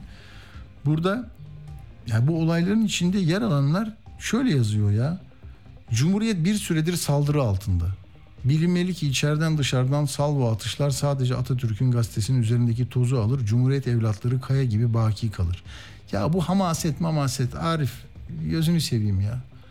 Yani 500 bin lira geldi mi kardeşim çikolata kutusu içinde? Aldınız muhasebeleştiremediniz mi? Hani onu konuşamıyorsak neyi konuşacağız yani? şey mi konuşacağız? Sonra da diyorlar ki bunu eleştirine sen işte Ankara'ya bir şey dedin mi? Ankara'nın ne, yani her şeyine bir şey söylüyoruz biz. Ama ona söyleyince buna söylenmez diye bir şey yok. Öyle bir terazi yok yani. Yani para akçeli bir şey girdiyse gazeteciliğin içine kanına ha, Ruhsar Pekcan bak Özgür İzmir'den yetiş, yetişti. Ben de zaten bu isim şeyine uğradım yani. İsim manyağı oldum ben. Bu kadar isimle uğraşırken ne yapacağım abi bulamıyorum bu kadar adamı. Neyse tamam mı? Ee, yani beni askıya alın bilmem ne. Neyse bu geldi reddettik. Parayı geri yolladık. Çikolataları yedik parayı Kızılay'a bağışladık. Kızılay da çadırı sattı falan. Yani bir şey uydurun ne bileyim ben ya. Yani herkes şey açıklamadan içinde kalsın. Adam başbakan İngiltere'de Covid yasakları var. İçeride bir eğlence yapıyor. Onun yayınlanıyor fotoğrafı. BBC bile devletin özel kuruluşu bile onu yayınlıyor ediyor. Adam ceza alıyor. Biz her şeyi aman abicim kır, kol kırılır yen içinde kalır. Söylemeyelim tutmuyor. Aman düşmanlar sevinir saldırı olur bizi alırlar. Başkası gelir buraya. Ya, böyle şeylerle yürüyoruz işte. Ne yapayım? Peki. Şimdi bu müzik yasakları vardı. Bir de onu söyleyeyim. Ee, vardı ya Antalya'da kalkmış yani lütfetmişler. Ee, 24'ten itibaren Antalya'ya gelen yabancılar siz değil ama herhalde e, onların sayesinde siz de rahatlayacaksınız. Antalya'ya gidin. O 24'ten sonra da müzik dinleyin. Ee, bir de Kazdağ e, Eco Fest var. Onu dördüncü kez yasaklamışlar. Tamam mı? Şimdi oraya bağlanacağız. Ee, Süheyla Doğan'la görüşeceğiz. Süheyla Hanım merhaba hoş geldiniz Süheyla Doğan. Hoş bulduk. Teşekkür ederim. Evet siz dördüncü kez iptal ediliyor ama bu bir, bir dönemi zaten şeye geliyor değil mi? Ee, pandemi süreçlerine ondan sonra biraz da böyle yasakçı zihniyet mi e, pandeminin yerini almış? Nedir sizin sizin muradınız ne? Onların derdi ne? Kim kime festival yaptırmıyor ya? Ee, Bizim muradımız e, bir araya gelmek, dayanışmak, birbirimizle bilgimizi paylaşmak. E, Bir yandan atölyelerle, panellerle, işte seçtiğimiz konuyla ilgili e, söyleşide bulunmak, bilgimizi artırmak. Bir yandan müzikle de ruhumuzu beslemek gibi. İçerisinde spor etkinliklerinin, atölyelerin, panellerin, konserlerin olduğu üç günlük doğada çadırlı bir festival. E, 2014'te ilk başladık e, düzenlemeye. Yine Dağdere e, Tabiat Parkı'na yakın bir mevkideydi. 2014-2015'te farklı farklı temalarla ilk seneyi işte dereler özgür aksın diye su konusunda yapmıştık. Sonra ormanlarımıza dikkat çekmek için e, orman gibi kardeşçesine demişti. Sonra Peki bu ne, yani bu kimi kimi üzüyor mesela? Bu kim buradaki mesajlar, yaklaşımlar e, rahatsız edici mi? Yani ben iktidar mensubu olsam o ne yapıyorlar bunlar diye kızar mıyım sizi görsem? Ee, bu senedeki konumuz haklar konusuydu. Hakları e, işte bir sürü başlıkta ele alacaktık. Ekolojik haklar gibi işte e, çocuk hakları gibi, kadın hakları gibi bir, sürü başlıkta e, konuşuyor olacaktık. E, hem aslında bir araya gelmemiz, e, işte dayanışmamız sanıyorum bir engel teşkil ediyor ya da işte tehlike teşkil ediyor bazı kesimler için. Hem de bu senede özellikle bu hakları konuşuyor olmamız sanıyorum. Yani ülkemizde e, konserler yasaklanıyor, festivaller yasaklanıyor uzun süredir. Bu demokratik haklarımızı kullanamıyoruz. E, ve layık demokratik cumhuriyetin ilke ve değerlerine uygun olarak yaşayanların yaşam tarzlarına bir şey var. E, engelleme getirmeye çalışılıyor. Bu işte kadın hakları konusunda da e, bazı kazanımların geri alınması gibi işte, e, senelerdir konser veren sanatçıların konserlerinin iptal edilmesi gibi. E, bizim Eko Festivalimiz de 2019'dan bu yana ne yazık ki çok büyük hazırlıklar yapıyor olmamıza rağmen e, bir şekilde engelleniyor. Hadi işte 2020'de pandemi diyelim, 2021'de pandemi diyelim. O zaman gerçekten bir araya gelemiyorduk ama 2022'deki e, geçen seneki yasaklamada benzer bir şekilde orman e, yangını gerekçe gösterilerek yaptırılmadı. E, o zaman tamam dedik haklı olabilirsiniz bir araya geliyoruz kalabalık sayıda işte yangın e, şey teşkil edebilir etkinliğimiz ama dedi ki bu sene de Haziran ayına çektik. Haziran 21. Daha hani şeyin yangın mevsiminin henüz başlamadığı bir döneme. E, Zaten önce izin vermişler sonra bir uyarı geldi herhalde e, iptal ettiler. Evet evet. Önce şey e, yerin e, kullanımı konusunda karar me- merci olan Doğa Koruma Milli Parklar uygun bulmuştu başvurumuzu. Ancak daha sonra e, valiliğin bir genelgesine dayandırılarak etkinliğimizin uygun görülmediğine dair yer tahsis iptaline dair bir yazı elimize ulaştı. Biz de onun üzerine başka bir alanda yapalım. Hani işte eğer bir teşkil ediyorsa yangın riski oluşturuyorsa bu yer deyip e, Dağdere Tabiat Parkı'ndan şey yaptık. e, yeni bir arayışına girdik. E, bayram işte bir mesire alanında bulduk ki bu mesire alanında zaten piknik yapılıyor, mangal yapılıyor falan. E, o alan için başvurumuzu yaptık ve şöyle bir de güvence de verdik. E, 24 saat bu alanda itfaiye bulundurulacaktır yangın tedbirleri nedeniyle diye. E, şu anda bölgemizde e, yağmurlar yağıyor, yerlerde seller gidiyor, nem oranı yüksek falan.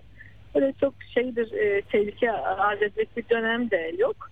E, Ama tehlike orada ne biliyor musunuz ee, Süheyla Hanım? Tehlike haklarla ilgili konuşmalar yapıyorsunuz. O kısmi bir yangından daha ciddi bir tehlike olarak görülüyor memlekette. O yüzden tabii tabii. dediğiniz Yani zaman son yıllarda Can Atalay da hakkını arıyor. Herkes Kavala hakkını arıyor. Ama Kavala'nın e, işte terörist olduğuna dair bir dizi yaptırıyor devletin televizyonu. Ya dolayısıyla haklarla ilgili bu talepkar tavrınız e, dikkate alınmış bence. Yani gece Şey- tutsakları biliyorsunuz yani ne kadar zamandır Evet. e, içeride haksız bir şekilde. Yani gazeteciler içeride, yaşam savunucuları içeride.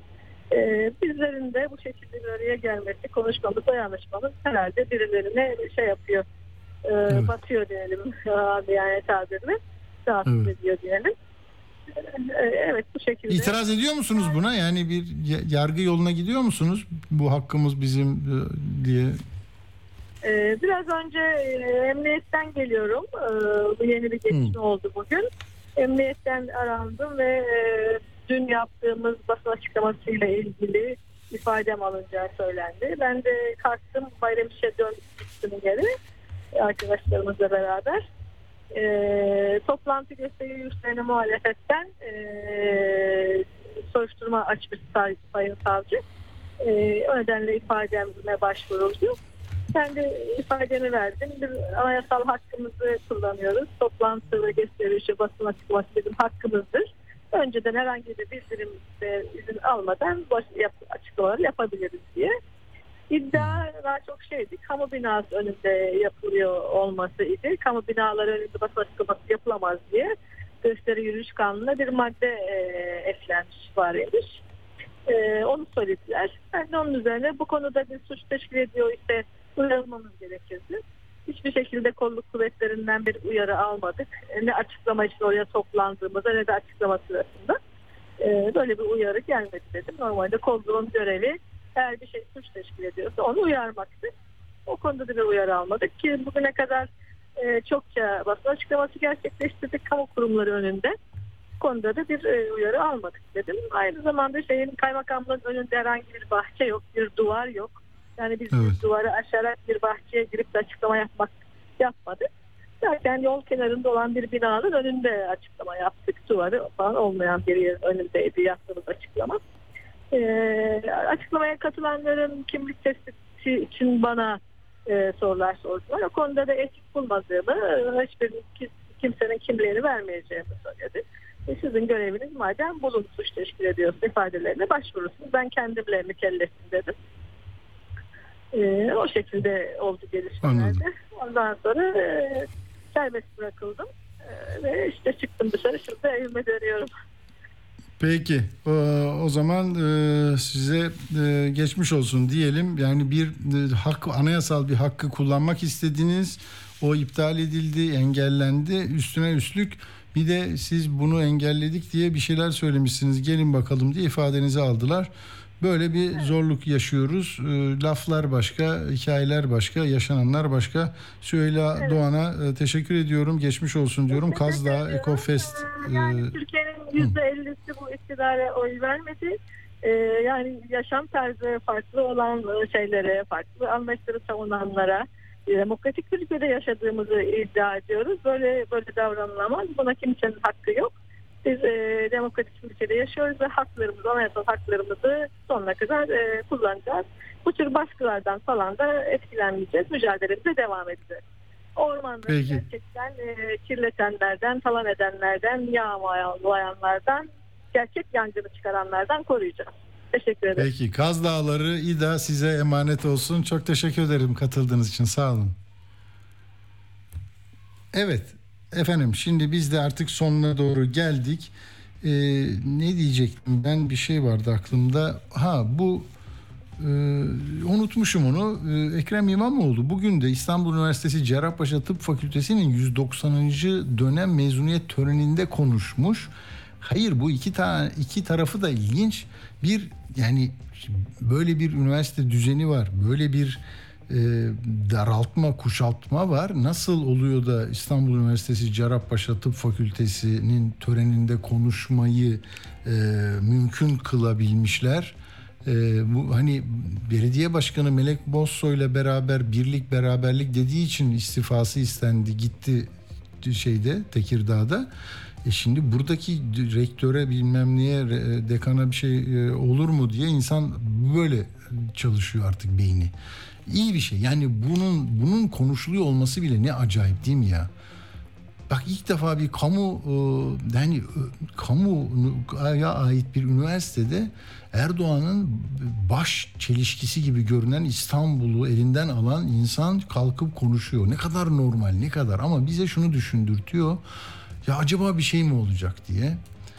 E, o neyse bakalım. E, cum, şeyde demiş ki orada Cumhuriyetimizin 100. yılında e, çok güçlü değişimlere ihtiyaç duyduğumuzu düşünen bir insanım demiş.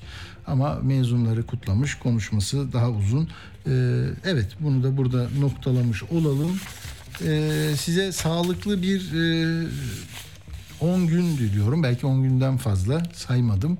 3 Temmuz'da biz burada olacağız. Araya bayram giriyor. İşte radyomuz taşınıyor. Ee, 3 Temmuz'dan sonra hmm, yani frekanslarımız aynı ama stüdyolarımız yeni yerde yeniden dizayn ediliyor. Böyle bir Kurban Bayramı'nı da içine alacak şekilde planlamış arkadaşlar. Bu akşamdan itibaren program yapmanın e, koşulları da yok zaten. 2 gün Perşembe Cuma sonra da 9 gün o tatil var. İşte böyle gidiyor. Ee, o zaman 3 Temmuz'a kadar e, görüşemeyeceğimize göre şimdiden iyi bayramlar diliyorum. İnananların, inanmayanların Kurban Bayramı'nı e, kutluyoruz. E, tatiliniz yapabilirseniz keyifli olsun, huzurlu olsun. Yollara dikkat edin. Sevdiklerinize, kendinize dikkat edin. E, sağlıklı bir şekilde umarım tekrar e, bir arada olacağız. Hepinizi çok seviyoruz. İyi akşamlar diliyorum. Sağ olun. Atilla Güner'le Akşam Postası sona erdi.